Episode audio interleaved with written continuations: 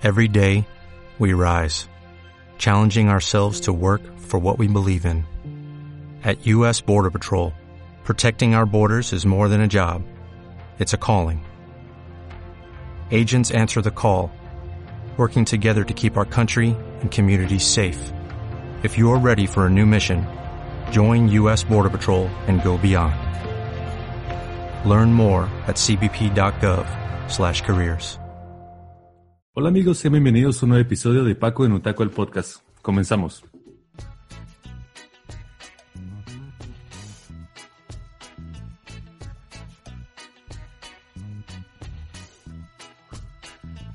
Hola amigos, estamos de vuelta en un nuevo episodio, Paco en Utaco el podcast. Se los prometí, no iba a tardar tanto en sacar un nuevo episodio y esta vez no tardó meses, o al menos eso espero porque estoy grabando esto como a unos cuatro o cinco días de que salió el último episodio.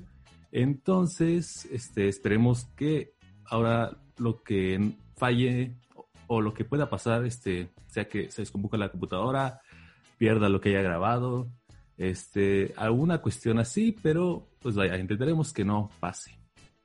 Y pues bueno, para seguir con esto que ya llevaba un rato haciendo, vamos a tener episodio con invitado. En esta ocasión tenemos a una amiga muy querida. Este, la conozco desde ya hace un par de años atrás, poquitos, no muchos. Este, Erika, bienvenida, ¿cómo estás? Hola. Este, sí, ya tiene como unos, ¿qué será? Ay, no manches, ya cuántos años tenemos de que somos amigos, de bueno, de conocernos desde la secundaria, ya van como 6, 7, ¿no? Sí, tenemos 20 años. Este, ¿a qué edad se entra la secundaria? A los... Como a los 13, ¿no? 13. Ajá, a los 13 nos conocimos. Pero ya fue hasta segundo, ¿no? Cuando empezamos Sí, a, a Cuando ya éramos amigos en el- nuestro grupito, el Mm. famoso grupito que valió qué después, grupito. pero esa es otra historia. Es una historia, mira, que no, aquí, de aquí no se habla, no se habla de eso aquí, eso se puede hablar este, ya en, en peda o en ese tipo de ok, cuestiones. ok. Sí, sí, sí. Pero bueno, este, ¿cómo has estado? ¿Qué tal te ha ido? ¿Qué tal tu día? Cuéntame. Bien, bien, todo bien ya terminando el semestre, ya mandando la chingada todo porque ya, ya es hora, ya que se acaba el, el semestre. Este, y pues bien, ¿tú qué tal?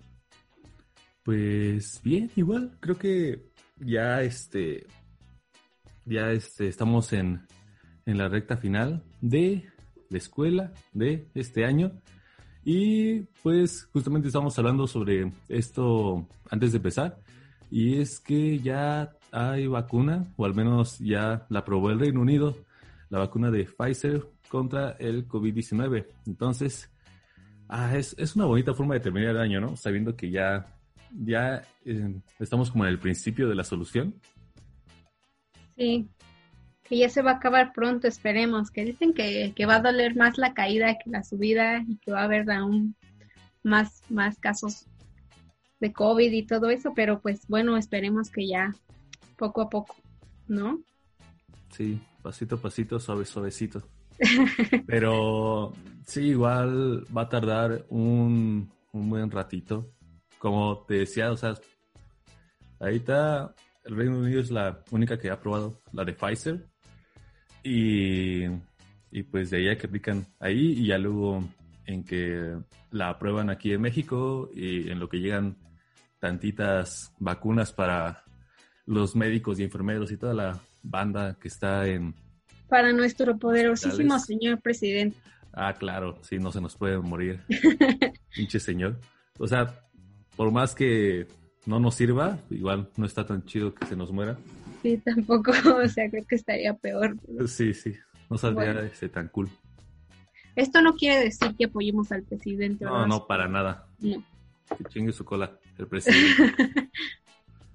Ay, pero nada. Este, ¿qué tal las clases virtuales? ¿Qué tal todo? Pues más o menos creo que es algo de lo que vamos a estar platicando. Por ahora, este semestre no me pareció más tan pesado, creo que fue muchísimo más pesado el semestre pasado que cambiamos como de, de un día a otro a, a tener clases virtuales, o al menos es así fue como en mi caso. Entonces, como que fue muy, muy pesado. Este semestre como que ya los maestros y ya este, nosotros nos acoplamos más y estuvo más un poco más relajado, pero igual es como que ya, ya quiero, ya quiero que se acabe. Que también eso es lo que platicaba el otro día con, con alguien. Este, generalmente cuando, bueno, ya, no sé si lo empiezo a decir, pero bueno, el chiste es que generalmente pues yo estudio en la Ciudad de México, entonces cuando termina el semestre, sobre todo este que es en otoño y termina en diciembre, ya estoy yo así de que termine el semestre y patitas para qué las quiero y me regreso al rancho, ¿no? Bueno, al pueblito. Pero ahorita no, o sea, ahorita es como que ya se acabó y ahora que no, aquí me quedo sentada esperando que ni siquiera va a haber posadas, ni siquiera sabemos qué va a pasar, entonces como que voy a estar aquí en blanco, chance si me encuentre ahí algo que hacer, siempre hay algo que hacer, pero pues está un poco ahí en blanco todo eso. Pero pues normal, diría yo. Sí, bueno, bueno es para ya entrar este bien con el tema. Bueno, antes de eso, este Mm, me llegó, bueno, estaba viendo un video y me estaban hablando sobre, ¿recuerdas el, el morrito genio que entró a estudiar a la UNAM a los 12 años? Ajá. Fíjate que después de eso yo no supe que se salió de la UNAM, ¿tú sabías? No, no sabía. ¿Por qué se salió? Se salió de la UNAM porque eh, sufría de bullying. Pero o sea, no, ah. no por los compañeros, bueno, también supongo que algunos, pero eran como orquestados por un profesor de, su facultad, bueno, la facultad a la que entró, que era, creo que Ciencias Naturales, iba a estudiar este, Ingeniería Biomédica, algo así. Algo así. Pero sí, un, un maestro ese que le tiraba como hate y de que no, no tenía las aptitudes necesarias para estar en la universidad y no sé qué, no sé cuánto. Qué mal pedo. Sí, y eso, ¿no? no me acuerdo bien si pasó este año o pasó el anterior, pero el chiste es que recibió bullying y, y entonces pues ya metieron la denuncia y tal y pues, como que suspendieron al profesor, pero nada más al profesor y no a toda la demás banda que, que hacía que el niño se cuestionara de su, de su existencia. Y finalmente pues se salió y pues ni modo, la UNAM se perdió de tener a un niño genio. Y la universidad que le abrió las puertas y le dijo vente para acá, este fue la Universidad Anáhuac, pero en campus eh, Yucatán, Mérida, Mérida, Yucatán, mm. creo. Y pues, no sé, está. Pues no. ¿Sí se fue para allá? Sí, se fue ah, allá. Bueno. O sea, ahorita está igual tomando sus clases virtuales, pero pero pues qué chido, ¿no? O sea, qué chido por él porque aparte recibió como beca de 90%, una cosa así. Sí, está increíble eso. Y qué mal pedo por la UNAM, ¿no? Siento que aunque sea como, como la mejor universidad del país, está muy cabrón que tenga tantos problemas como sociales, ¿no? Y qué mal pedo, que, que de, de hecho de cuando salió como la noticia de este niñito que entró, fue como muy controversial porque en parte era como que, o sea, güey, es un niño, déjenlo tener su infancia, ¿no? ¿Quién, quisiera, o sea, si yo pudiera entrar a la universidad hasta los 40 años, no habría hecho, pero no se puede, o sea, porque tengo que crecer y ser un adulto y, y dejarle esto, de estorbarle a mis papás, pero, pero bueno, o sea, también si él quería y él se sentía muy seguro, pues, pues su madre, ¿no? Mete a estudiar y qué mal pedo que lo, lo hayan hecho como orillarse a, a salir, porque sí está muy cabrón todo eso del bullying, es muy, es muy feo. Y también como, pues todo eso te hace no sentirte en casa y no sentirte cómodo en ese lugar, entonces ya sabes que a la chingada y creo que es lo más sano que pudo hacer este niño, pero pues sí, qué triste. Sí, sobre todo como en, en una etapa de su vida como la que te puede afectar tanto este, o sea, sí que el bullying y el y el estrés universitario, entonces qué feo, pero pues qué bien poder que ya que salió de ahí y ya está en una bonita escuela privada. Con lo yucateco, chico. Se le va a pegar el acento. Mí no me sale el acento, no quiero intentarlo, no quiero que yo, no, yo nunca lo había intentado hasta. no, no salió tan mal. Es, es, este, es muy divertido. Son los mejor los, yucafresas. Ver tantito. Sí. Pero, este, bueno, entonces, al tema al que quería ir es este eh, sobre las escuelas privadas, sí, porque tú estás en la Ibero, estás estudiando en la escuela privada del Ibero, la bonita Ibero, la asombrosa Ibero. Este, pues no sé, quiero que si puedes como contarnos cuál fue todo el proceso, porque estás becada, ¿no? Sí. Eres este, como la niño genia. no, fíjate que no, pero bueno, antes de, ir a ese punto, pues sí, yo estoy estudiando en la Universidad Iberoamericana o la Universidad Ibero, que tiene, que bueno, para empezar es una de las escuelas más caras del país porque pues es privada y ahí van muchos riquillos y todo, ¿no? Y pues también es como importante decir que se encuentra en la Ciudad de México, concretamente en una zona que se llama Santa Fe, que para quienes no lo sepan es una de las zonas más caras de la Ciudad de México. Este, si quieren ir un día, vayan, está muy bonito, pero es muy caro. Hay un Starbucks a cada esquina, pero bueno, este, y sí, estoy becada, desde que iba a la secundaria estaba becada por el promedio por la Fundación BBVA. No es por hacerles promoción, pero gracias BBVA. Este, eh, la verdad es que ha sido un gran apoyo porque, bueno, desde, desde que estaba en la secundaria como que nos depositaban a nuestra tarjeta cierta cantidad, que tampoco era ufas la cantidad, ¿no? Pero pues dices, ya está para estar en la secundaria, pues ya está bien, ¿no? Y ya era un apoyo que todo, en ese entonces todo me lo quitaba mi mamá, pero, pero bueno. Bueno, fui creciendo y, bueno, esta que implicaba tener pues ciertas responsabilidades, ¿no? Que este, no que hacer nuestro control de gastos, reportar en qué nos gastamos la beca y todo esto, y renovarla cada semestre, etcétera. Y bueno, el chiste es que pues yo cumplí con todo esto y seguía cumpliendo con el promedio, entonces pues eh, se me renovó para prepa y yo pensé que ahí iba a terminar, ¿no? Que ya iba a estar en prepa, pero justo una generación antes de la mía empezaron a sacar este que iban a dar prepas, que iban a dar becas, perdón, para, para la universidad. Entonces, pues ya era como, ok, sí, lo voy a renovar y todo. Pero bueno, o sea, ya saben, eh, bueno, los que son de nuestra edad o, o, los que están ahorita en prepa, saben que ya por ahí por cuarto semestre, quinto, todos empiezan así de, ay, ¿qué vas a estudiar? ¿Y a dónde te vas a ir? Y no sé qué.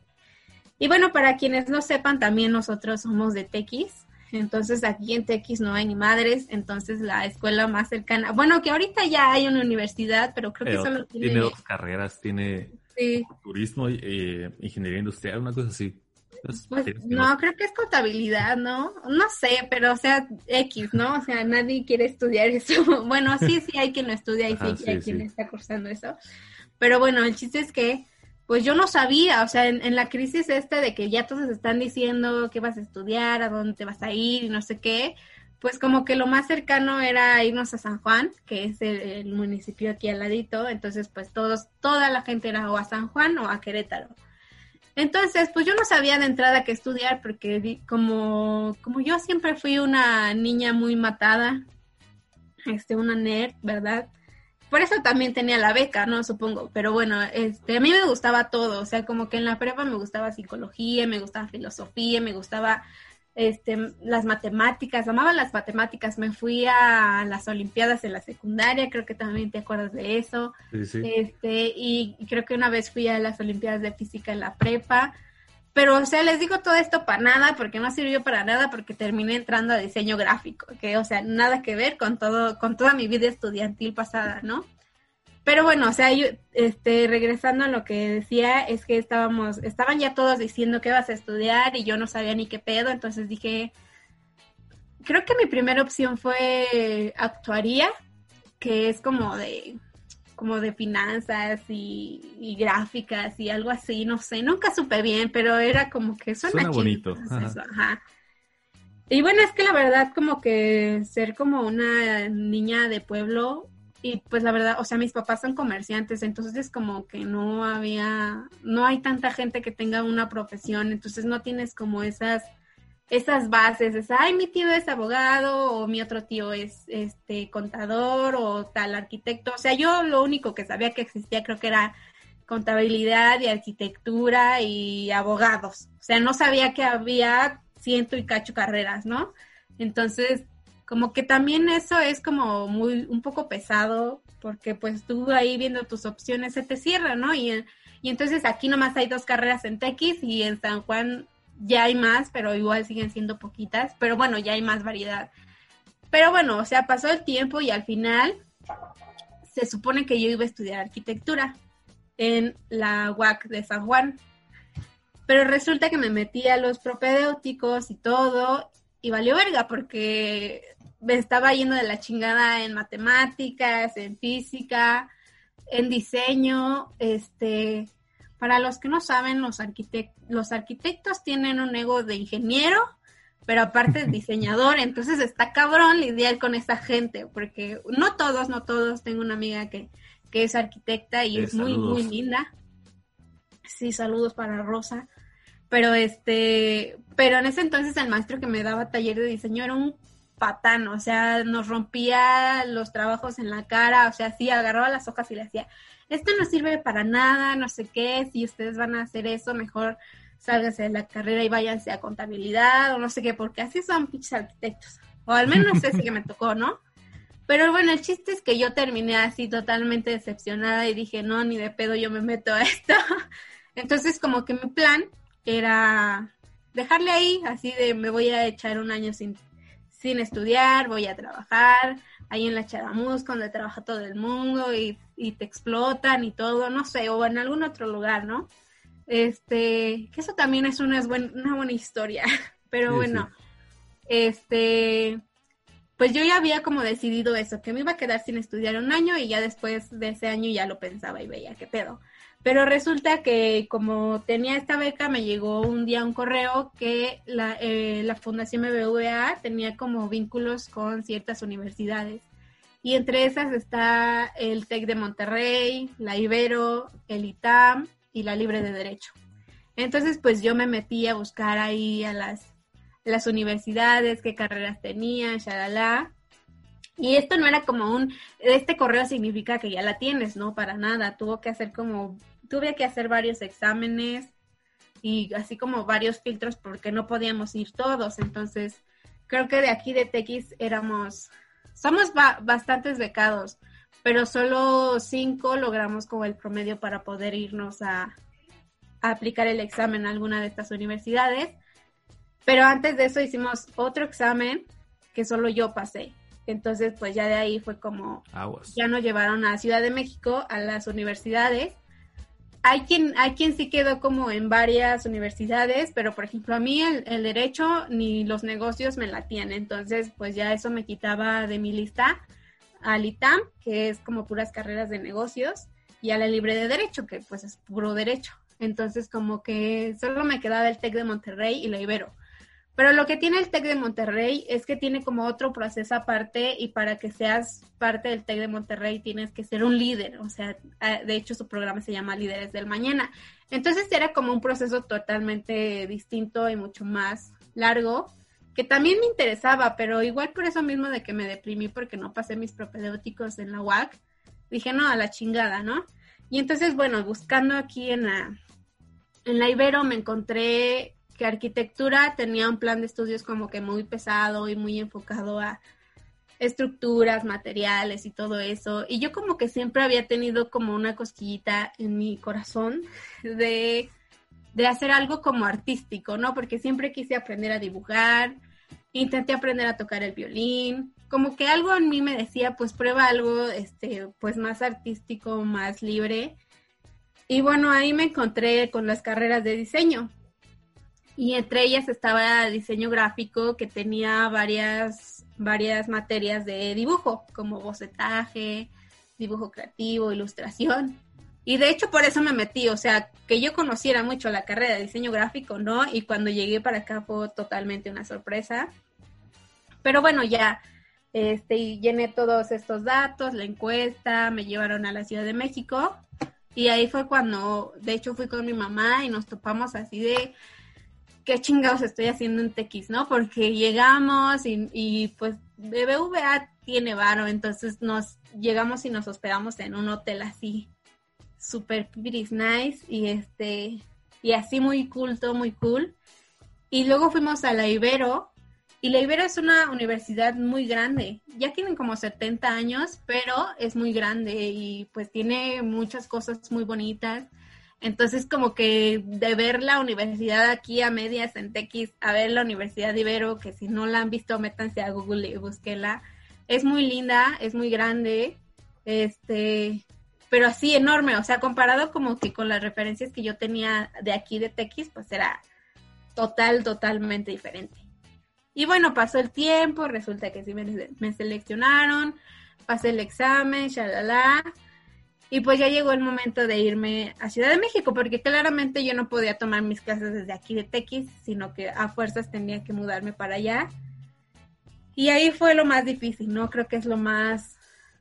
Fue muy, muy caótico. Este, creo que nunca lo, lo he contado como tan ampliamente como lo voy a hacer ahorita.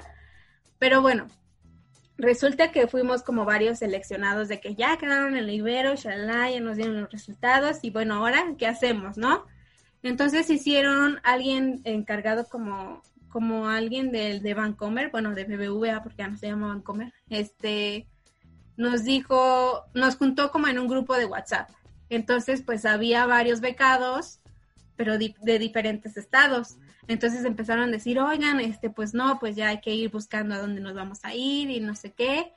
Y entonces, pues fue como que alguien dijo, no, pues hay que juntarnos para buscar una casa entre, entre varios y así nos salga más barato, ¿no? Y ya, no, sí, yo, yo quiero, y ya dijeron varios que querían, pero eran un montón, pero nosotros hicimos nuestro grupito de seis que ahorita ya no existe porque también es una larga historia eso de los roomies. Es totalmente, este, no sé, es muy complicado. Pero bueno, fui para allá, para la Ciudad de México, en, a, vivir a un, este, pues a una casita eh, que habíamos buscado por internet. Nunca lo hagan, de verdad, si se van a mudar, nunca busquen una casa por internet. Vayan al pinche lugar y busquen algo que esté bien, porque miren, cuando nosotros nos juntamos por WhatsApp y empezamos a buscar, pues obviamente, güey, estamos becados. Y bueno, la, la, la, el banco nos da una modesta cantidad de 21 mil pesos al semestre pero para quienes no se han independizado, bueno, yo no es que me haya independizado, pero ya vivir como foránea es como muy complicado. Ajá, pero bueno, para quienes no estén como muy familiarizados con esto, pues 21 mil pesos no te alcanzan para un carajo. O sea, de que vives, vives, comes, pero está cabrón vivir feliz con ese dinero, ¿no? Está muy, muy difícil como también administrarte es una tarea muy, muy complicada. Pero bueno, resulta que nosotros como roomies éramos seis, cinco morras y un morro, este, y nos fuimos a vivir seis en una casita que habíamos encontrado según nosotros muy cerca de la Ibero. Pero, o sea, ninguno de nosotros había ido a la ciudad recientemente, no sabía qué pedo con la Ibero, no sabía qué pedo que, había alrededor, cómo se llega, shalala, no sabía, o al menos yo no sabía nada. Entonces, pero bueno, yo dije, yo voy a confiar en, en este, en lo que sea, no voy a confiar en estas personas. Resulta que hicimos el trato con este señor de la casa y pagamos, hicimos el depósito, ya todo bien. Y bueno, se llegó la hora de que nos fuimos para, para la Ciudad de México y llegamos y la pinche casa estaba hasta la chingada. O sea, tenías que bajar como una enorme colina y luego era de esos pueblitos, o sea, no sé si saben como el, el estereotipo de la Ciudad de México que te pintan así de que está toda sucia y con delincuentes y se ve como todas las paredes grafiteadas y todas las banquetas mugrosas. Bueno, pues así estaba nuestra casa porque estaba hasta, el lugar estaba muy feo y estaban las paredes como grafiteadas y todo. Entonces, pues nos dio miedo de entrada, ¿no? Y de hecho me acuerdo que yo llegué con mis papás a la central y pues mi papá se quiso ir en el metro porque dijo, bueno, se quería ir en el metro, dijo, eso es más barato, nos va a salir mucho más barato y un taxi nos va a cobrar, ¿qué quieres? 200, 300 pesos hasta, hasta que lleguemos. Pero pues nos metimos al metro y no sabíamos qué pedo, o sea, hay un montón, o sea, tú te metes al metro y hay un mapa enorme con todas las líneas del metro y las paradas, pero si no sabes a qué pinche lugar vas, ¿cómo sabes a qué pinche parada vas? Entonces no, no, no supimos y nos salimos del metro y tuvimos que tomar el taxi y ya, bueno, el taxi ya nos llegó. Cuando le dimos la dirección al taxista, nos dijo, ¿a dónde? Y ya le volvimos a decir y nos dijo, bueno, dame una referencia. Y le dije, no, pues es que está como a 20 minutos de la Ibero. Y me dijo, sí, pero ¿hacia qué dirección? Y ya después lo buscamos. Para, para esto yo traía mi celular, pero no traía datos. Mi papá traía su celular, pero ya se le, se le estaba acabando la batería. Entonces, como pudimos, buscamos y el, señor taxista sacó su mapa y ya lo buscó y me dijo, ay, ya sé por dónde está, atrás del TEC de Monterrey. Y ya fue, ya nos llevó, nos cobró como 300 y cacho, pero resulta que ni el pitch taxista se quiso meter como al pueblito donde estaba nuestra casa, o sea, imagínate, ¿no? Así de Porque nos dejó como, como arriba de una colinita y ya nos dijo, no, es que yo ya no entro para allá, ya de aquí les toca a ustedes caminar y nosotros así de, bueno, y bueno, ya nos, nos caminamos, llegamos a la casita, ahí estaban ya unas de mis roomies, y estaban, creo que ya estaban eh, todos, ya nada más faltaba yo. Y bueno, pues ya nos conocimos, hasta ese entonces pues ya nos conocimos en persona y también estaban ahí los papás. Pero o sea, fue un desmadre porque estaba la casa, pero no tenía nada. No, o sea, tenía una estufa, un tanque de gas y, y creo que ya. Y pues obviamente estaba como la barrita de la cocina y así. No estaba tan chiquita, pero pues sí se veía ahí medio, medio rarita porque había los cuartos eran yo creo que de dos por tres metros. Sí, eso, ¿no? Entonces como que, y, y, no, y no teníamos nada, o sea, nosotros nos fuimos así de que con nuestra maleta de ropa y ya. Y creo que alguien más se había llevado como un colchón de estos que se inflan, porque pues no teníamos nada, o sea, la casa no estaba amueblada y pues nosotros pues íbamos a tardar un rato en comprar que nuestra cama, que nuestro colchón, que nuestro mueble, yo qué sé, ¿no? Pero dijimos, no, no hay pedo, no hay pedo, estamos emocionadas porque vamos a ir a, una de las universidades más caras del país, está súper bien, nosotros así como que, como que creyéndonos, ¿no?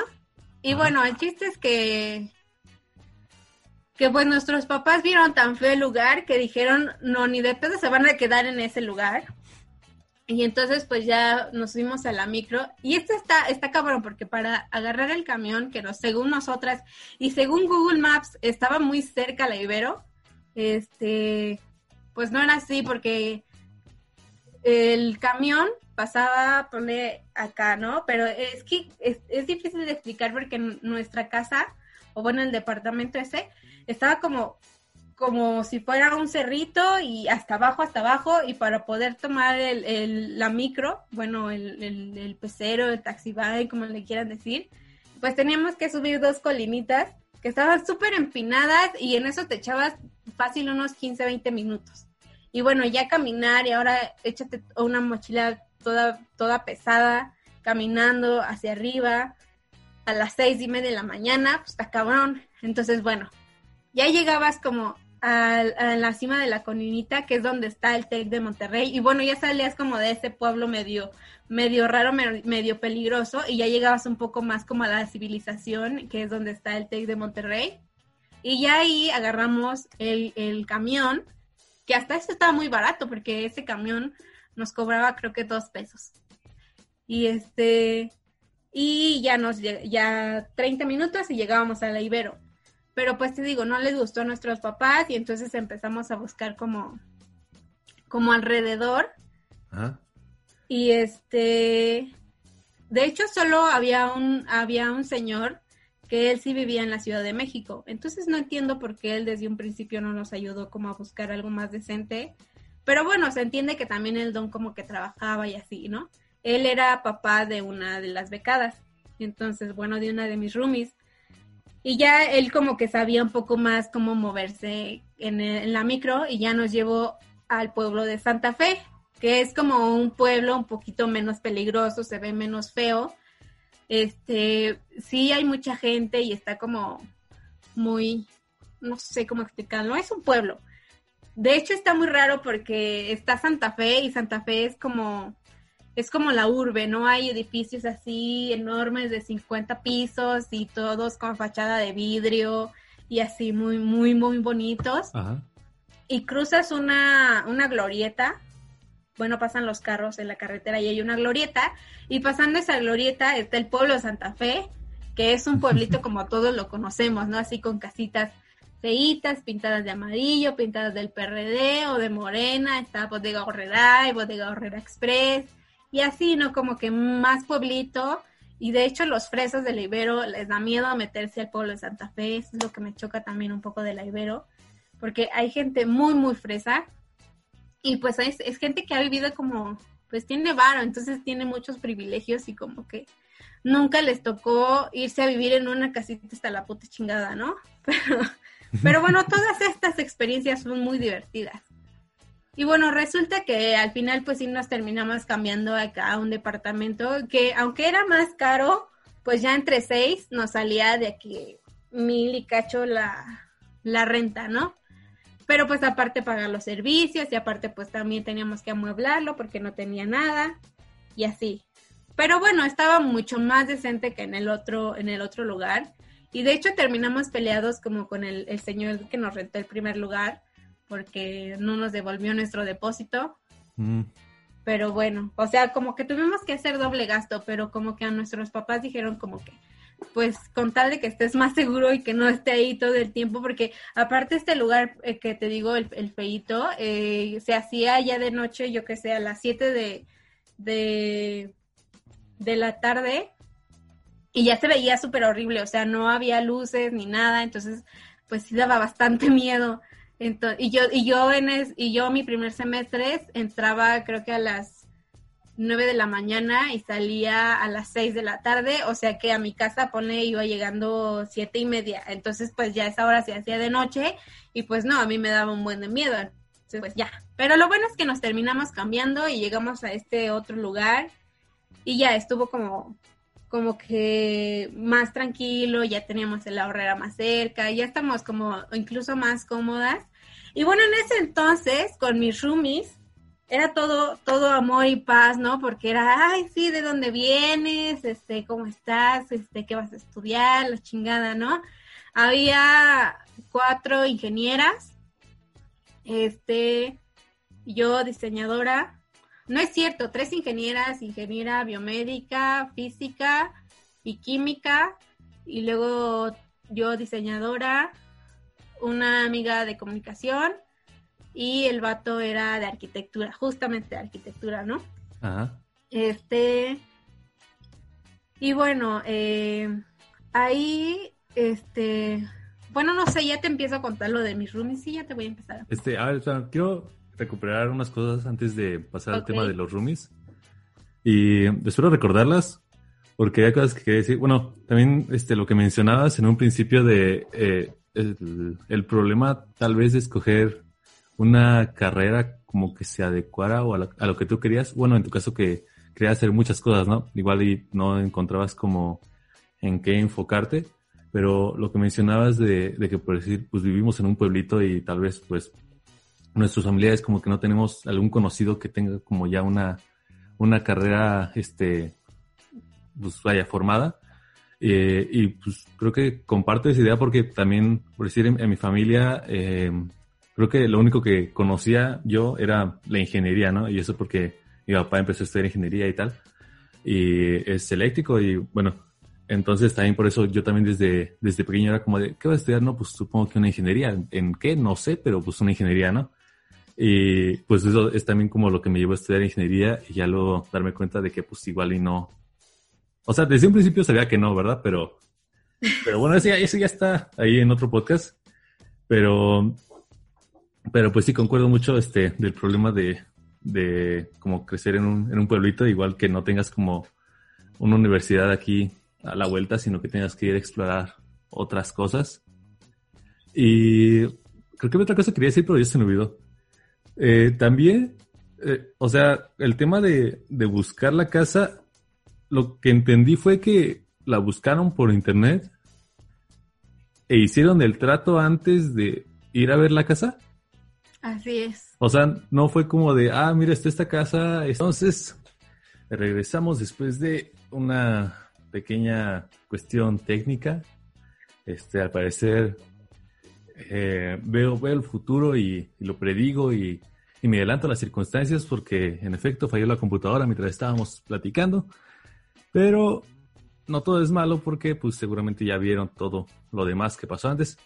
Entonces, continuaremos con que me estabas, ah, te estaba preguntando acerca de que entonces al momento de, buscar la casa, que nada más fue de, ah, ah, esta se ve bonita por internet y hicieron todo como, todo el trato por internet y no... Sí, así es. Como a verla antes ni nada. Sí, elección de vida, nunca busquen una casa por internet. Bueno, búsquenla, pero vayan a verla antes de rentarla, ¿no? Porque está muy... No hagan tratos Está muy malo eso, pero la verdad es que, o sea, nosotros, o sea, Estamos, éramos seis morros todos pendejos, bueno, cinco morras y un morro todos pendejos, y los papás pues también er, eran de pueblo, entonces nadie sabía qué pedo con la Ciudad de México, nadie sabía. Como que pues dijimos, no, pues ya lo resolvimos nosotros queriendo ser este fuertes, valientes e independientes, dijimos, chingue madre, esta se ve bien, está cerca, buscamos la ruta en Google Maps, dijimos, ah, huevo, está chingón, esta mierda y pues pagamos. El problema también es que sí dijimos, o sea, creo que sí hubo alguien que dijo como, no, pues vamos a verla antes, no sé qué, pero estaba cabrón poder como organizarnos los seis, cada quien con sus respectivos papás, este, para poder ir un día a ver la casa y si no para que buscara, buscaran otra, ¿no? Entonces era como que unos pueden tal día, otros pueden tal día, y pues la verdad es que las fechas cuando nos dieron los resultados no fue de que, ah, sí, en tres meses, sino de que... Ya. Oye, ni me acuerdo, pero bueno, el chiste es que, que buscamos esa casa y pues sí, no, no hagan eso, vayan a ver la casa, vayan a ver el departamento, vayan a ver cómo se pueden transportar, porque está muy feo eso de irse así, a ciegas. Entonces, pues eso, eso estuvo muy mal. Pero bueno, ya después nos cambiamos y ya fue una salvación, pero pues sí se nos perdió ahí un, buen billete. ¿Y cuánto tiempo se quedaron ahí antes de cambiarse? O sea, nada más fue como una semana o algo así. No, fueron como, yo creo que como tres semanas, porque llegamos, llegamos como tres semanas antes de que empezaran las clases. Ajá y este porque teníamos como una fecha de que teníamos que entregar todos los documentos y teníamos que ir a una bienvenida y así, ¿no? Entonces creo que fueron como dos, tres semanas antes de clases y eso es lo que duramos. O sea, lo no creo que pasara del mes, porque sí estuvimos, o sea, creo que sí la primera semana de clases sí fuimos, este, a, a, a clases normales ya estando en este lugar pero ya después nos cambiamos porque estaba muy feito ahí. ya, lo bueno es que no duraron tanto ahí y ya. Y que pues también sus papás se dieron cuenta, ¿no? De que estaba medio horrible y no tan acogedor el lugar donde llegaron y pues ya, se cambiaron. Sí, eso fue lo bueno. Sí, también ibas a platicar sobre como que, no sé, no estuvo tan chida la convivencia después con tus roomies, ¿no? ¿Cómo fue eso? Ah, sí, bueno, eso también es todo un tema, espero no extenderme mucho, pero es que, bueno, ya les había dicho, ¿no? Las carreras que estaban cursando mis, mis compañeros y pues éramos, en total éramos cinco niñas y un niño y el niño solo estaba estudiando arquitectura. Para esto, pues ya de nuevo como que llegamos al otro departamento y es y este otro departamento solo tenía dos cuartos, o sea, dos cuartos, una sala, una cocina y una como como un, mini lugarcito donde está el lavadero y el boiler y eso. Entonces, pues, o sea, solo teníamos dos cuartos y la sala. Entonces, en un cuarto dormían este, dos chicas, en el otro cuarto dormíamos tres y en la sala dormía el chavo, porque pues morras, ¿no? No nos íbamos a sí, claro. con un vato. Pero bueno, el chiste es que estaba como un poco amontonado, pues porque éramos, así imagínate tres morras durmiendo en un cuarto de 3 por 3 4 por 4 no sé cuántos era.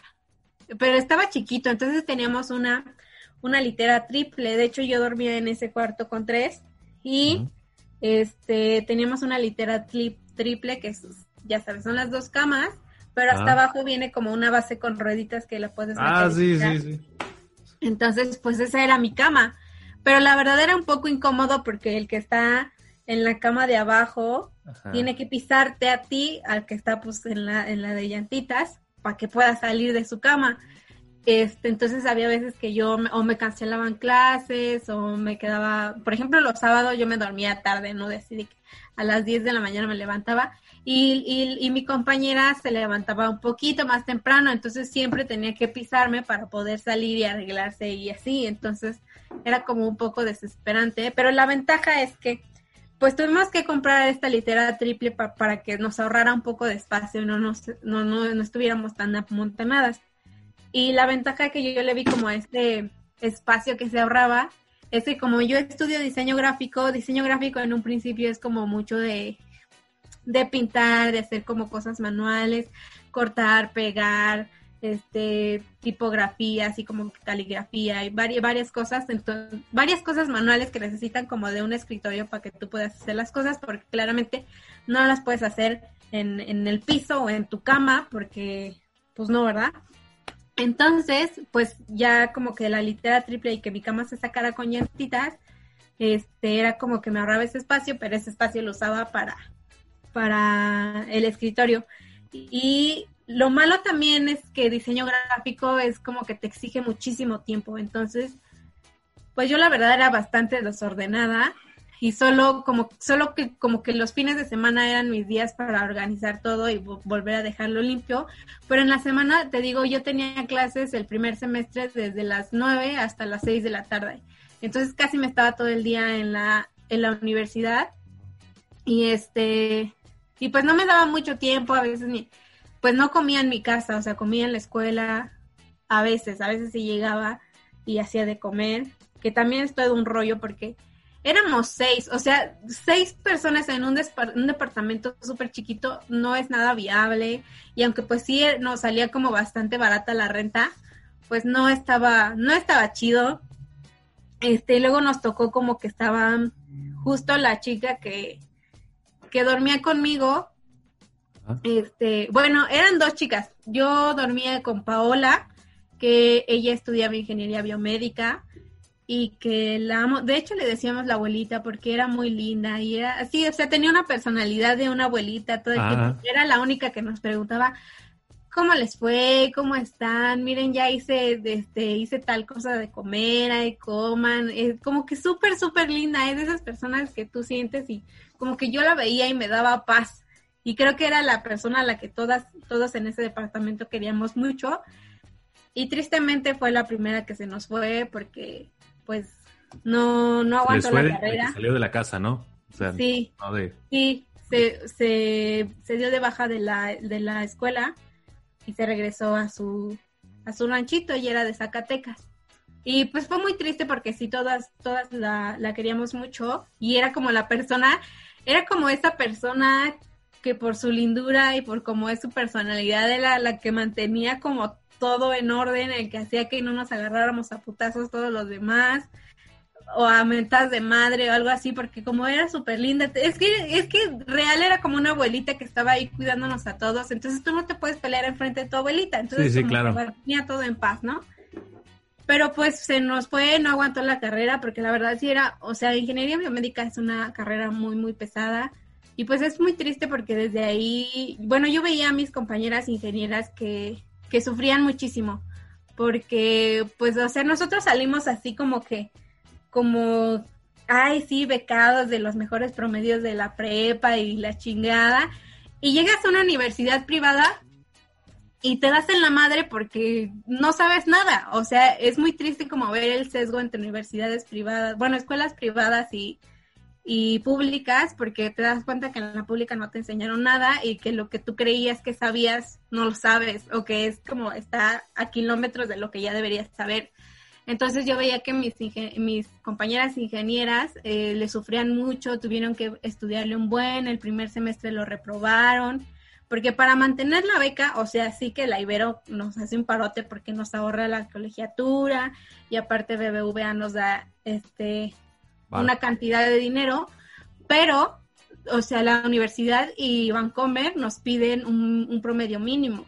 Para Vancomer, bueno, para BBVA es este es creo que 8, 8, 5, pero para la universidad depende en qué carrera estés. Entonces, para las, para las ingenierías es 8 y para mí en mi caso de diseño es 9. Entonces, pues no, no alcanzaron las ingenieras el, promedio del primer semestre. Y real yo las veía así como que a esto de, de o sea, a, dos de soltarse a llorar y de decir ya me quiero regresar a mi casa porque se veía como regresaban de la escuela con unos libros de este tamaño, así de que mil páginas de física, de química, yo, yo le veía que sufrían. Y de mi, de mi parte no fue como tanto sufrimiento, o sea, sí, sí es muy difícil como porque pues no tuve como una educación artística, digamos, ¿no? No, no me dieron ninguno de estos temas que yo empecé a ver en la carrera, pero una vez justo Paola me dijo, la ventaja es que tú entraste a la carrera sabiendo que todo lo que ibas a ver era nuevo.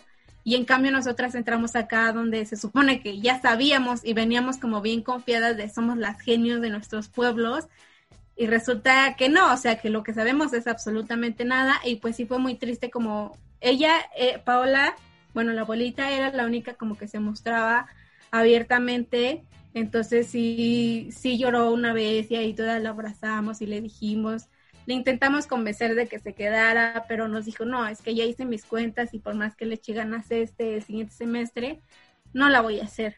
Y me estoy sintiendo pésimo porque también este pues ella era de Zacatecas entonces no podía ir a su casa de que cada fin de semana o, cada mes se tenía que esperar todo el semestre para volver a irse a su casa. Entonces ella siempre fue como una persona muy muy apegada a su familia y pues sí le, le dolió muchísimo como estar este tan separada y luego se le murió un abuelito y todo. Entonces fue como súper triste y pues pues sí la verdad creo que fue una decisión muy valiente el hecho de que se fuera pero una vez que se fue, pues como que se fue toda esa paz. Exacto. Entonces como que empezaron a haber roces entre, entre todos los que nos quedamos, porque, bueno, de entrada, el que se fuera ella nos quitaba entonces unos mil y cacho de la renta, entonces pues los demás teníamos que pagarlo, ¿no?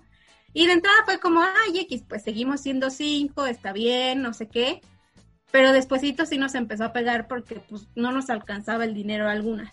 Y por ejemplo a mí, la carrera de diseño gráfico es también bastante cara porque pues tenemos que comprar material, pinturas, que papel de este y del otro. Luego al final de semestre presentamos como proyectos y tienes que hacer como tus prototipos.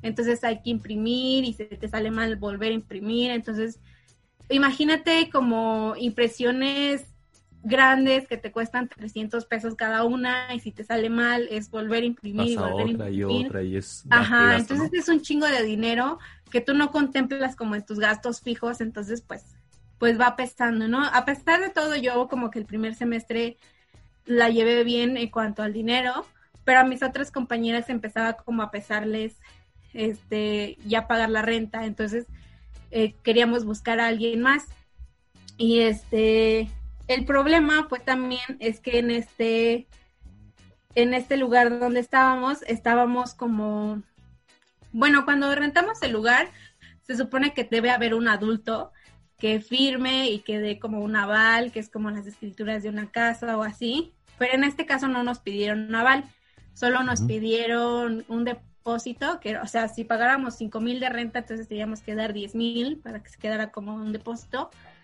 Este y eh, el quien firmó el contrato era, era el, señor que, vivía ahí en, Ciudad de México, que era papá de la compañera con la que me dormía, que se llama Sherlyn. Pero resulta que Sherlyn y su papá eran como de esta gente que, que es que no sé cómo explicarlo, pero Sherlyn era como tenía como trastorno obsesivo compulsivo porque era súper ordenada, o sea, contrario a mí que era como desordenada, entonces ella era súper ordenada y tenía todo limpio y todo ordenado y no tenía muchas cosas, pero todo lo que tenía, o sea, trataba de tenerlo. O sea, su ropa estaba perfectamente doblada en su cachito que le tocaba del closet y su cama siempre la atendía. Entonces como que yo trataba, pues tampoco dije de, de hacer tanto desmadre porque pues yo sabía que, que alguien que alguien así de ordenada le choca a la gente súper desordenada como yo. Entonces yo trataba como de todo bien, pero al final sí se notaba que le disgustaba que de vez en cuando yo tenía un desmadre, pero no podía controlarlo. O sea, por ejemplo, tenía entregas, eh, no sé, eh, digamos, yo tenía entregas un martes y el lunes en la tarde, que era cuando llegaba de la escuela, me ponía a hacerlo, terminaba hasta la madrugada, en la mañana pues me tenía que cambiar y arreglar y todo para irme a la escuela. Entonces yo dejaba así mi desmadre de papeles, de, de cúter, de, de pintura, de todo. Pero ya cuando estaba más tranquila ya lo recogía, pero igual como que yo sentía que le chocaba eso, ¿no? Entonces a partir de ahí como que como que empezó a ver como, o sea, yo no me llevaba bien con ella, no le hablaba, no le platicaba, porque ella, bueno, ambas fuimos como muy introvertidas en ese entonces, pero más ella, entonces como que no había una buena relación. Y luego aparte yo también estaba como pasando por ahí por unas cosas emocionales medio, medio complicadas.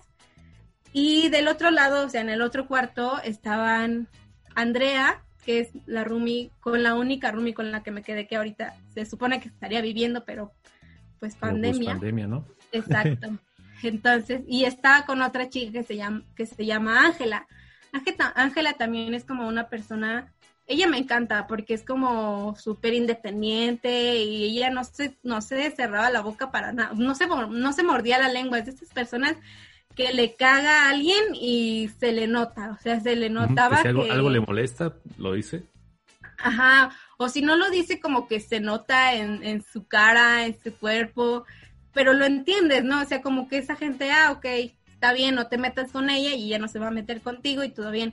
Al principio, la verdad, debo confesar que me daba un poco de miedo porque yo decía, ay, esta morra, ¿no? Pero después, pues me encantó porque era como súper honesta y así, y aunque no era como tan linda y todo, de hecho, como que siempre nos decía que le daba asco a la gente. En la Ibero, en la Ibero todas saludan de beso. Así de que, ay, hola, ¿cómo estás? Y son súper fresas y saludan de beso y todo. Y a ella le cagaba eso, o sea, odiaba que alguien se le acercara y la quisiera saludar de beso. Se quitaba, se le hacía así. Entonces, como que yo la admiraba mucho. En un principio me daba mucho miedo y después la admiré porque dije, güey, o sea, quiero ser como tú. Pero bueno, yo pensé, o sea, como que pensé que ella iba a ser el problema con Andrea, como que se iban a pelear mucho. Y al final terminaron siendo bastante buenas amigas. No era como que, ay, sí, mi mejor amiga, pero se llevaban mucho, mucho mejor que yo con Charlene. Y después, como que estábamos bien, ¿no? Entre, entre las mujeres, bien, todo bien, así está bien. El problema empezó a ser el chavo, que se llama Ángel. Él también le sufrió mucho porque él estaba en arquitectura y diseño gráfico es caro, arquitectura es el triple. Entonces, pues ya las maquetas y todo eso.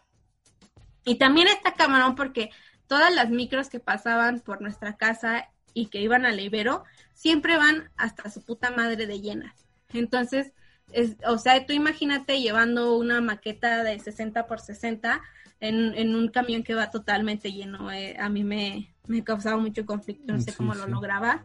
Sí, pero uno, pues, Luego llevar una cartulina este, Exacto. trabajo, una maqueta, imagínate. Llega así como chicharrón. Sí. Ángel. Ángel estaba casi en la misma situación, ¿no? Que, que, le exigía mucho tiempo a su carrera y mucho dinero. Entonces también a él le llegó como este síndrome de que tienes un chingo de dinero. Bueno, que te llega en depósito de 20 mil pesos y tú en tu mente dices, ah, huevo, es un chingo de dinero. Y se lo gastó en chinga y pues después, o sea, medio semestre ya no tenía. Entonces como que ah. empezamos a, darle chance de que nos pagara después la renta, porque también nos decía, es que tengo que comprar material y pues el material era muy caro y todo, entonces como que le empezamos ahí, hubo empezar, empezó a haber problemas como con el dinero y también era, o sea, si yo soy desordenada, él, era el, cuatro veces desordenado porque, y como también estaba en arquitectura, No, tenía un desmadre y como era la sala, o sea, tú entrabas a la casa y lo primero que veías era todo su desmadre, entonces pues sí le empezamos a decir, ¿no? Como que, oye, tu desmadre, no con estas palabras, pero sí como que, oye, por favor, ayúdanos, no sé qué. Y luego también ya nos, nos estamos viendo como con, con problemas del dinero y páganos y no sé qué y todo. Al final, o sea, meses después, le, este, le terminamos diciendo que, que, ya no podíamos, que, o sea, también a nosotros nos estaba pesando el dinero y todo, entonces, pues, pues lo corrimos fue muy difícil la decisión, pero pues al final fue como que no, ya bye. Pues era lo mejor, ¿no? Ajá. De cuentas era, le estaban perdonando el dinero, pero pues en algún momento ustedes pues también ya les, les pesó también los gastos y entonces iban a acabar como él, sin dinero, un chico de cosas que comprar en la escuela y pues ya. Ajá, pues, exacto. Y después pues se fue, se fue a vivir a otro lado y ya trabajaba pero pues también el trabajo no le dejó como darse del todo a la carrera y pues igual terminó desertando y se regresó a su rancho.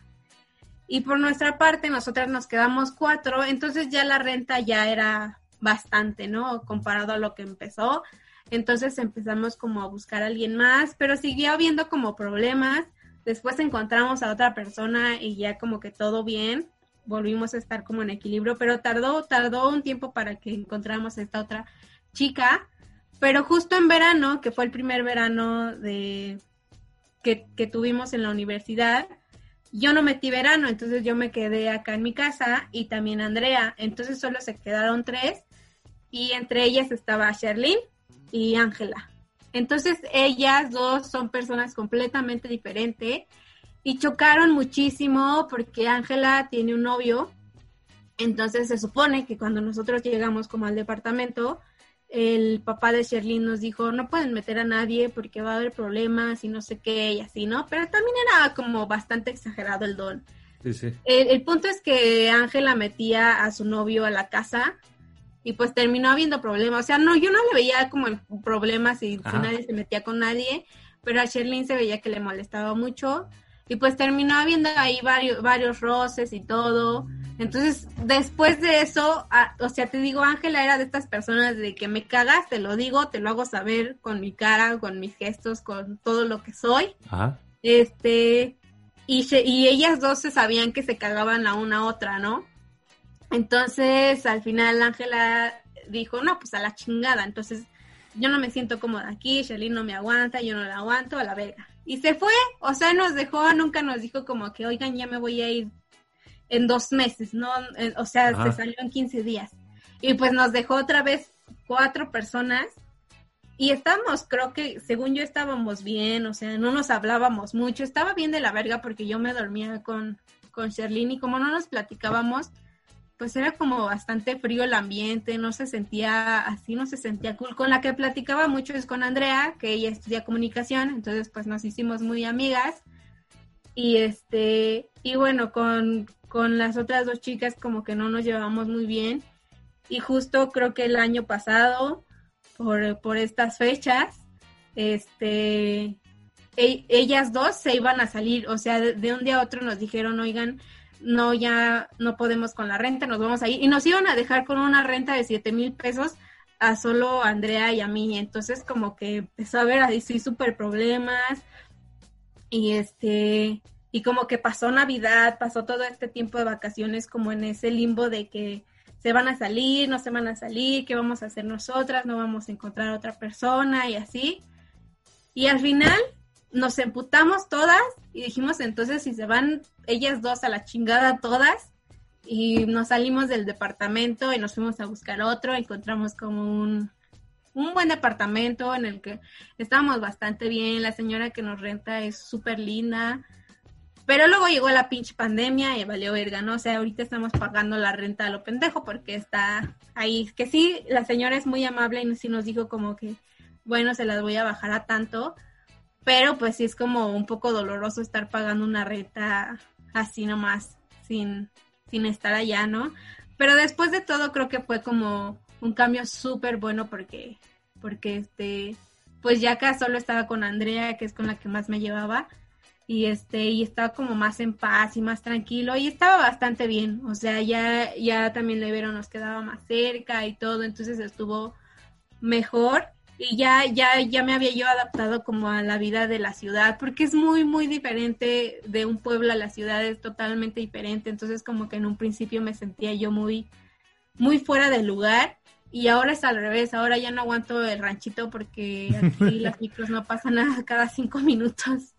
Pasan muy, muy, como tardan mucho y luego van muy lento y allá podrán arriesgar mi vida, pero no mi puntualidad, porque van a todo lo que da, parece pinche toreto en la carretera, pero es muy divertido, la verdad es que es muy divertido. A pesar de como todo el caos que hubo con los roomies, que la casa, que la escuela, que también fue en un principio muy pesado, pues al final, este, ahorita ya estoy más tranquila, ya me gusta más la carrera, porque antes no me gustaba la carrera, como que le dudaba mucho y este y ahorita ya estoy más feliz. Incluso la virtualidad como que nos ha servido mucho.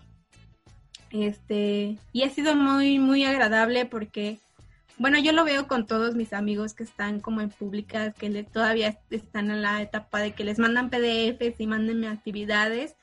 Y en cambio acá tenemos como todas nuestras clases son por Zoom o por Teams, tenemos videollamada, o sea, tenemos clase clase y aunque no es como del todo igual, pues nos adaptamos y está bastante bien ahí todo. Hola, sé que tal vez no parece, pero este la tercera vez, el tercer corte en este episodio, este lo menciono pues para que para que sepan ustedes también lo mucho que estoy sufriendo en este episodio. Eh, pero bueno, retomamos la conversación con Erika después de dos días y estábamos hablando de lo bien que se ha adaptado la, la Ibero a las clases virtuales, a diferencia de las escuelas públicas, ¿no, Erika? Así es. Este, me, me decías que, que pues a diferencia de, de las escuelas públicas, ustedes sí tienen como todas sus clasecitas este, virtuales y se conectan a la hora que debe de ser. Sí, así es. Nada de clases asíncronas ni PDFs ahí y explíqueme, profe. No, en el PDF, ahí está. Ahí está en el PDF, joven. Sí, no, a todas nuestras clases es como, como normalmente, solo que a distancia eh, estamos tomando las clases así, o sea, nos conectamos a la hora de la clase en videollamada, ya sea por Zoom o por Teams, que son, bueno, de las que, es de las que he probado son las dos mejores plataformas porque son las que menos se traban y Teams también es muy completa, o sea, como que ahí podemos subir nuestros archivos y todo. Y aparte de eso, tenemos una plataforma que es de la Ibero. Entonces, pues ahí subimos todas nuestros, nuestras actividades y pues ahí se va controlando de forma casi automática toda nuestra asistencia, nuestros trabajos, nuestras calificaciones. Entonces, pues eso le ahorra trabajo tanto a los maestros como a nosotros. Y aunque fue difícil para todos en un principio como adaptarnos, este no fue tan bueno, tan pesado como yo lo veo en con, con mis amigos de otras universidades, fue sumamente rápido, a diferencia de los demás que creo que se atrasaron casi un mes, este pues en la Ibero se adaptaron a la semana, si no es que antes, porque fue este de que sucedió todo esto, nos mandaron a nuestra casa y a la siguiente semana empezamos clases virtuales. Y ahí sí empezamos un poco de, algunos solo nos pedían avances de los proyectos y otras personas sí se conectaban, bueno, otros maestros sí nos pedían conectarnos en videollamada. Este, pero ya este semestre fue formalmente como todas las videollamadas y a la hora de la clase y además de que son súper considerados los maestros porque todo el tiempo pues a, los alumnos como que les tienen mucha consideración que claro es como como lo justo no están pagando una gran cantidad de mensualidad como para que no les pregunten qué es lo que quieren no entonces pues les preguntan y ya le dicen no pues es que está muy pesado porque es súper pesado pasarte toda todo el pinche día enfrente de la computadora y pues nosotros como diseñadores ya estamos acostumbrados a eso un poco, pero pues aparte de eso todas las clases pues sí es pesado. Entonces pues toda la gente, todos los alumnos tienen derecho a decir esto me gusta, esto no, esto quiero que lo cambien y si algo quieren que lo cambien, lo cambien, que es este también creo que algo que no sucede muy seguido en las públicas. Pues fíjate que hasta eso, por decir, en mi caso, en, en la carrera en la que estoy, bueno, en la UAC y en la Facultad de Ciencias Políticas, creo que los maestros que me han tocado igual sí han sido como muy, muy accesibles y sí es como de, ¿y qué tal les parece esto? ¿Y qué tal van de tareas? ¿Y qué tal pues, están sintiendo este, las clases y así? Entonces creo que sí, también como que hay ciertas este, excepciones de, de maestros también depende mucho de los maestros, ¿no? Porque yo, por ejemplo, así he escuchado como de, de algunas amigas como que este pinche maestro solo nos manda los PDFs y tenemos duda y no nos dice nada y, y lo mismo, ¿no? Ahí está en el PDF, joven, este, lea bien o así. Entonces como que, pues sí, no, no es tanto que dependa de la universidad, pero sí influye un poco.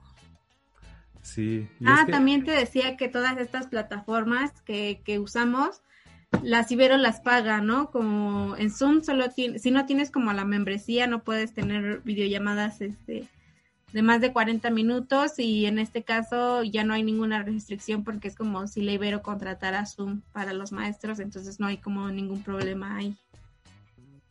Sí, este y sí, también eso creo que eh, estaría bien raro si no lo hiciera, ¿no? La Ibero, o sea, hablando bien de lo que de lo que se paga por estudiar en la entonces este creo que sí es justo y sí y sí uno imaginaría que pues, mete mete dinero para que todo salga para que todo salga chido, sobre todo las clases virtuales. Sí, así es. Y, y de hecho, me parece que a los que a los que sí pagan les están haciendo el 20% de descuento porque de todas maneras sí es como una desventaja no poder acceder a los talleres y a las a todas las instalaciones de la Ibero. Entonces, pues dices, no es mucho, 20%, 20%, pero pues ya es algo, ¿no? Aunque sea. Sí. Y pues bueno, ya que mencionas este lo de que no puedes estar no puedes estar asistiendo a talleres, si nos puedas también este platicar de cómo era o de manera general cómo es estudiar en la Ibero, de qué tal las clases, pero ya en este presencial. Este, ajá, en un escenario presencial. Pues la verdad es que sí hay mucha diferencia. Como ya se los había comentado, yo vengo pues de una prepa pública. Bueno, de toda mi, toda mi escolaridad fue en, escuelas públicas y es muy diferente pues porque la Ibero tiene varo. Entonces eh, sería muy raro, como dices, que no tuviera como las instalaciones perfectamente limpias y perfectamente como capacitadas, tanto las instalaciones como los maestros. O sea, todos los maestros que están ahí mínimo, mínimo tienen dos maestrías y un doctorado. Entonces, pues están perfectamente calificados para, para estar ahí. Entonces, y también de las instalaciones, pues es que son muy grandes, los salones están muy bien, este, tienen muy buenas cosas. Nosotros, por ejemplo, en diseño tenemos muchos salones con respiradores, que es para trabajar, nosotros cortamos y pegamos y usamos material, entonces pues necesitamos unas mesas resistentes y pues de eso tenemos mucho en, en la Ibero. También algo muy importante es que en la Ibero no hay salones con más de 20 personas. O sea, los salones en los que estoy son a lo mucho 15 personas. Porque pues, o sea, como que saben que, que darle atención a 40 personas a la vez es totalmente imposible y desastroso. Entonces, entre más pequeños sean, mejor. Este, y por ejemplo, yo no, yo no uso mucho como talleres o maquinaria o así, pero también tiene de todo la, la Ibero para las ingenierías, ves que usan sus maquinitas y que de corte, que de no sé qué, y luego por ejemplo en la ingeniería física tienen esto como de como de, no sé, energía atómica, no, no sé, tendrán sus máquinas, ellos sabrán de eso, pero tienen un edificio completo para solo eso. Es de una planta, pero es enorme porque están ahí todas las máquinas para todas las todo lo que necesitan, o sea que sales de ahí perfectamente preparado sí o sí. Bueno, yo me imagino, ¿no? Pero este, Ajá, sí. Eh, ya veremos en unos años. Ajá, en diseño los que usan un taller como más especializado y más grande son los de ingeniería, los, los de diseño industrial, porque igual tienen que cortar, moldear, pegar, soldar, todo eso. Entonces tienen un, un este un taller enorme, igual con todas estas máquinas para hacer todo eso y ahí espacio. Y pues todas estas máquinas están siempre, siempre funcionando al 100. O sea, no es como que, ay, ya se descompuso eso, ve y búscalo afuera. Pero todo está ahí. Y por ejemplo, yo lo único que llego a ocupar es este cámaras fotográficas, estudio de fotografía o computadoras Mac, que son las que aguantan como más los programas de diseño pesados. Entonces tenemos un sótano que es un edificio, bueno, ese sí es un espacio más pequeño, pero ahí tenemos tres estudios de fotografía con cámaras, tripiés, luces, todo perfectamente como equipado tanto para tomar fotografía como los de comunicación para grabar, para grabar videos y todo eso, y hasta comerciales y, y así. Y pues ahí tenemos muchas cámaras fotográficas, tú puedes ir y pedir prestada una cámara y ya te la prestan, ya sea para el interior de la escuela o para el exterior, que sí tienen como muy controlado eso, como de que piden tu credencial y que cuando la vas a traer y cuánto la vas a ocupar y que te la lleves bien y la regreses bien, pues para no tener problemas, ¿no? Sí, claro. Pero pues tenemos, o sea, tenemos cámaras, tenemos de que hay, hay. de fotografía y también tenemos salones eh, de cómputo con alrededor de, yo creo que serán unas 15 max de escritorio cada uno. Creo que son cuatro salones, si no me equivoco. Pero pues todos tienen Mac. Yo nunca había usado una Mac en mi vida. Entonces, este, pero ya toda la gente lleva Mac, o al menos en diseño, porque les digo, es como la que soporta más los, el software. Y este, y es la que se usa más, y ahí están las de escritorio que son súper potentes y son súper bonitas. Entonces está, o sea, está todo muy bien. También tenemos una biblioteca enorme, tiene dos pisos repletos de libros y es un edificio, es el, es el edificio más alto del Ibero, pero ahí hay, está la biblioteca abajo, luego hay oficinas, hay unos salones que son más como para conferencias y así. Y este, bueno, conferencias pequeñas, así como, como, como reuniones de, de oficinistas, ya sabes que salen en la tele y como que oficinas pequeñitas. Bueno, y arriba de eso hay dos pisos que nosotros le, llevamos, le llamamos los Teletubbies que es un, un, lugar como que tiene alfombra y tiene unos sillones muy cómodos que nosotros utilizamos para, pues para irnos a dormir en nuestras horas libres o cuando acabamos los exámenes y es, es, es como, eh, está siempre en silencio y aparte los silloncitos son súper cómodos, entonces pues sí, es, está chido para irte a dormir ahí un ratito y así ya no te acuestas en, en el pasto. Y aparte de eso también hay otro lugar que es muy similar a esto, pero es como una cafetería y tiene sillitas y silloncitos y tiene puffs y este y es muy muy bonito. Y pues bueno, todos los salones están equipados perfectamente bien, a todos les funciona como el cañón para poner las diapositivas y este y así todo muy bien, la verdad es que todo está como tan bien hecho y también como no sé cómo, no sé cómo explicarlo, pero tiene un este, tiene un mantenimiento impresionante, siempre está limpia la escuela, tiene un estacionamiento enorme porque toda la gente llega en carro, menos yo, bueno, menos los que llegamos en la micro, pero este, pero en realidad es muy, muy buena escuela. Pues sí, no, es lo mismo que, que decíamos hace rato de pues, tiene dinero y la gente que, que tiene dinero y está pagando tal cantidad de, de, mensualidad, pues no se va a conformar con una escuela así X, chafona, sucia, ¿no? Pues, y, y, esto tampoco es como que me van a decir, este, que soy bien, este, ya me hice bien fresa y ahora solo la ibero y así, ¿no? La verdad es que también tienen, tienen, o sea, las instalaciones no van a decidir lo, la calidad educativa, ¿sabes? No van a decidir qué tan bien salen preparados los, los, los alumnos, pero claro que también influye el que tengan una máquina funcionando al 100 en ingeniería y en una pública no lo tengan, pues claramente se queda como en desventaja un alumno que otro. Entonces, eso es muy importante. Este, pero de todo se puede, o sea, yo tampoco tengo una Mac y no puedo estar en los salones de estos que les comentaba todo el día porque pues también se ocupan, hay clases ahí, entonces, pues uno se tiene que adaptar a sus posibilidades y es parte de lo que les decía que es muy complicado porque toda la, toda esta gente que es de la Ibero, hay de todo, porque también se tiene así como que los que van a la Ibero en el TEC son súper sangrones y súper fresas y todo, pero la verdad es que también hay gente muy linda. Yo no me hallo un poco porque estoy más acostumbrada pues acá como al pueblito y a un poco a la gente de barrio y así, y allá pues la verdad sí son más fresas, pero eso no quiere decir que por ser fresas sean malas personas, la verdad es que son súper, súper lindas, en mis salones como somos mayoría mujeres pues son son súper lindas, se hablan de, se hablan así de que, ay, nena, y no sé qué, este, no te preocupes, preciosa, y así, entonces es como súper lindo, no es un ambiente hostil, aunque a veces sí, pero no, no tanto. Y no, no sé, no se crean eso.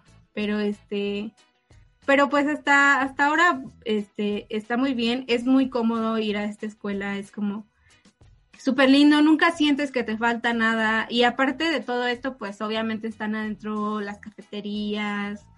No tenemos un Starbucks adentro como el Tec de Monterrey, pero tenemos nuestra propia cafetería, o sea, Capeltic, que es la cafetería que está adentro, es un proyecto que se creó en la Ibero y se llevó a cabo dentro de la misma Ibero. Entonces es como nuestra cafetería, ¿sabes? Nosotros, bueno, no nosotros, yo no, pero alguien la creó. Entonces, este, pues es como un poco más bonita, más bonito como ese, eso de que todo está así. Y aparte de todo, la Universidad de Ibero es, es humanista, es como tiene un sistema universitario pues jesuita, que es decir que como tiene sus bases como en el catolicismo. Esto no quiere decir que sea una escuela religiosa, pero sí que mucha de su filosofía es como para la, para la humanidad, o sea que quiere formar profesionales que hagan algo para la humanidad, no, no nada más que salgan y quieran ganar dinero y así ser egoístas y así, sino que también bueno, en todas las, las universidades, corríjanme si no, tenemos como estas, estas materias de reflexión universitaria o, así. ¿Tú no llevas alguna materia así? En primer semestre de, de ingeniería llevaba Universidad de Sociedad. Eh, ahorita en, en, comunicación no llevo, no sé por qué, pero en ingeniería sí. Sí, pero igual creo que toda universidad o toda carrera como que te meten ahí unas materias que son de la universidad, no necesariamente de tu carrera, sino como de la filosofía de la universidad. Entonces, esas materias que nosotros llevamos son completamente humanistas, son como, como para, pues que tú sepas, yo el semestre pasado llevé realidad del, del México contemporáneo y pues nos daban bastantes temas del México contemporáneo. Entonces, y todo, y, en, creo que en segundo semestre llevé persona y humanismo y pues te, explican igual todo esto de la persona.